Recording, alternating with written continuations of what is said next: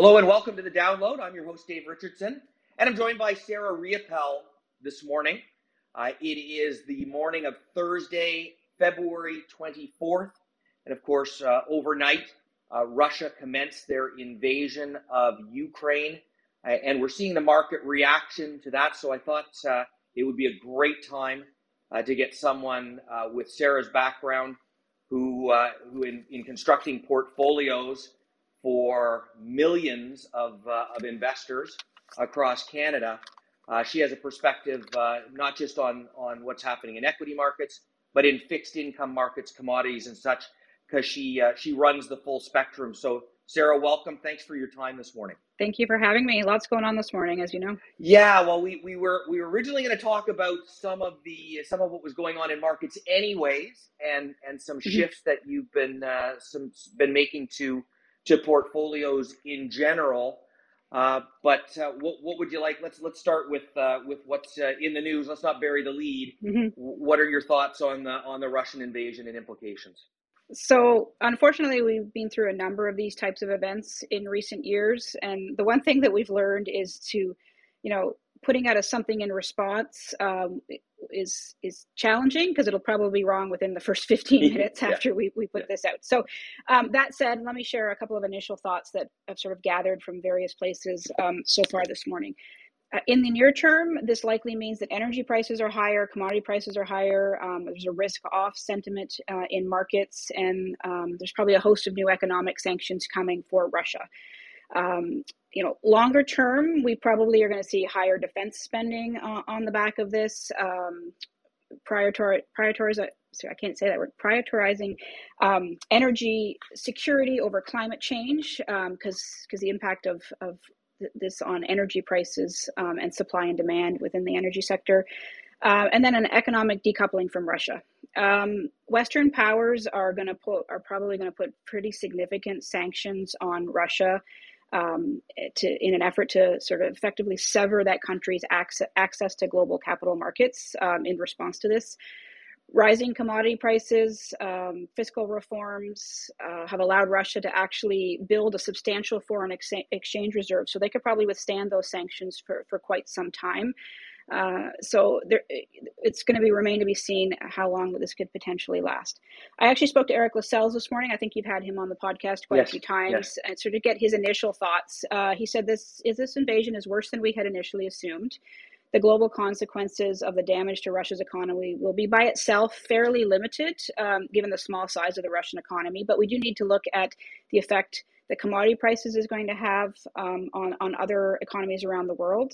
Um, you know, we think a lot is already priced into commodity prices in anticipation of this, and which is why they're not they're up sort of in the five percent range as opposed to potentially the twenty percent range because we've already um, put a lot of that within into prices already. So you know, it's going to be supply and and of natural gas from Russia to Europe, Europe will likely get cut. Um, initial street estimates uh, show that maybe the European growth is going to come down one to one and a half percent. Uh, less significant drops in growth elsewhere around the world. Um, so it's you know a lot of moving parts, a lot to consider with from an economic perspective when we're still digging through all of the data at this point. So, so a lot, lot to work through in the economy. We're going to have higher commodity prices, particularly in that in in energy uh, potential for slower growth. So we've already been going through a corrective phase. Some of it, as you said, is a, is, is a lead into the anticipation that something was going to happen here. We're exactly sure what the scale was going to be, but something was going to happen here.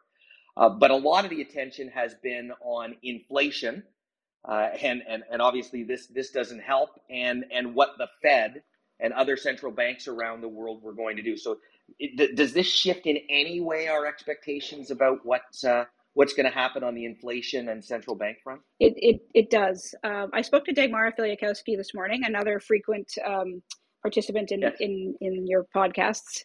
Her view is that this has important implications on the outlook for inflation. Um, our view was that inflation was would begin to drop back to more normal levels in the back half of this year, and that may not be the case anymore uh, given recent events.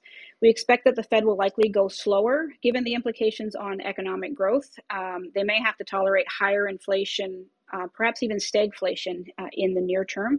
And we also have to consider that the risk of recession um, is now likely a little bit higher than it, than it was uh, a few days ago. Um, right now, it looks like markets are pivoting back to expecting one hike from the Fed in March uh, rather than two. So there was some thought that we would get 50 basis points out of the Fed. It looks like it's it's shifting back more like uh, 25 basis points. It's definitely going to be a balancing act for the Fed because the, they have to balance between the fact that we're going to see slower economic growth and that risk asset, assets are falling, but we're still going to have high inflation. And so should they be dealing should they be hiking to deal with the inflation problem at the risk of harming an already vulnerable economy so it's going to be a tricky situation that they're going to have to balance and we'll have to see how the situation plays out yeah kind of a, a, a perfect storm of things uh, pulling together here and, and it just makes it so challenging for them and, and, and also challenging for uh, for equity markets, which we're seeing a fairly strong reaction yep. this morning after again markets already correcting. So uh, this is, as always, there's a, there's a short term view, and then we want to take a step take a step back as investors and, and think about longer term what all this means. H- how do you pull that together, Sarah? So we're certainly seeing risk off in, in the markets right now. What that means is equity markets are down and uh, bond yields are falling, which means bond prices are actually rising. So the S&P 500 is now in correction territory. Um, so much of this is, is, is likely already priced in, and, and bond yields have fallen from they were just over 2% a week ago, and we're down closer to 185 for a US 10 year um, as of this morning. And interestingly, bonds are doing exactly what we expected them to do in a diversified portfolio, right? Like we've always talked about them providing a ballast in times of equity market volatility, and, and that's what they are doing today. So that's going to offset some of the pressure on returns in a in a balanced portfolio. Um, so we've actually tracked um, these types of events for a long time, and I asked Eric Savoie to update some of that work that we've done, and it looks at what we call acts of war um, through history and the impact that that's had on markets. And so, on average, the decline is uh, about 2.7% over five days after the act of war is initiated, with a full recovery within 12 days. Um, you know, if you if you describe it as an external event, so there's some other types of events that we describe as external. The it's a similar pattern, although the it takes a little bit longer for for markets to recover after the initial event. On the bond side, we see the risk see, see the same kind of risk off pattern where bond yields decline over a fairly short period of time and then recover rather quickly. So, as always, this time could be different. Um, in this particular case, it's hard to say how much of the sell off is related directly to the Russia Ukraine um, situation as opposed to changing expectations around central banks.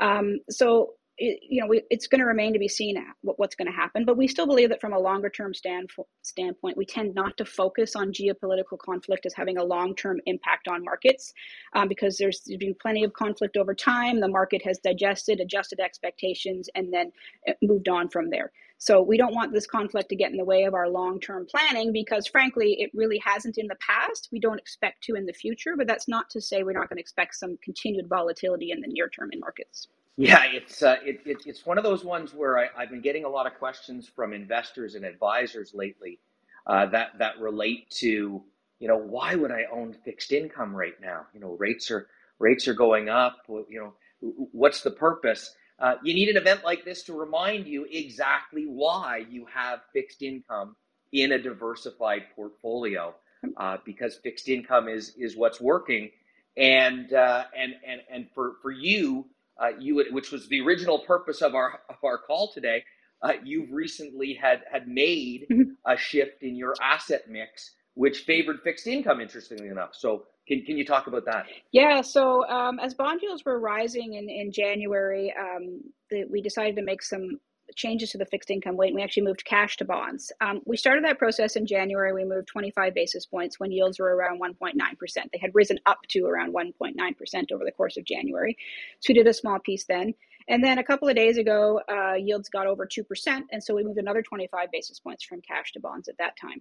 And so we're still underweight bonds within the asset mix because of our long term view that yields will rise over time. However, we are less underweight than we were a month ago because with the rise in yields, we thought, thought a lot of the valuation risk in the bond market had, had come out. And so we thought it was a good opportunity to, to, to narrow that degree of underweight. Uh, so we still have um, higher than normal cash. We have more bonds than we did about a, a, a month ago, which is going to help to cushion some of the impact on returns of this uh, of this equity market sell-off. And, and Sarah, I know you're you're you're a huge proponent of, of of getting advice around your portfolio, diversification, taking a portfolio approach to investing, And, and again, we, you, you highlighted all the reasons why that's so important at a time like this. Is, is this an event where, where investors should be acting? So when you're talking to friends, family, loved ones today, when they're calling you in a panic, as, as, as uh, I've already gotten the call from mom this morning. My dad is on my text at the moment. Yes. the, the, there, there you go. What, what, what are, what are you saying to them about, uh, about what they should be thinking about right now? Is this a time to act, or is this a time to, to just sit back and let your portfolio, the way it's constructed, your overall investment plan, do what it was designed to do. So, this is what I told my father this morning when he texted me. I said, uh, please stop watching the headlines. Um, the markets will not look good today as they digest the headlines, but this should not promote you to act or panic and sell. You need to stick to the long term investment plan that you so diligently prepared with your financial advisor um, you're when you pre- pre- prepare those plans, it's not with the eye to the next week or month or even year. It's, it has a long term view, and what's happening today should not impact your expectations for the long term. So you should try to, as best you can, ignore the the noise and the volatility and stick to your long term investment plans. And that uh, that calming voice is why we've got you on today, Sarah. You're, nobody does it better. So, uh, Sarah, I know a busy day. Let you get back to uh, to, to looking over all the things that you have to look over on a day to day basis. And I really appreciate you taking the time this morning. Great. Thanks so much. This recording has been provided by RBC Global Asset Management Inc. for informational purposes only and is not intended to be investment or financial advice. You should consult your own legal, accounting, tax, investment, or financial planning advisors before engaging in any transactions.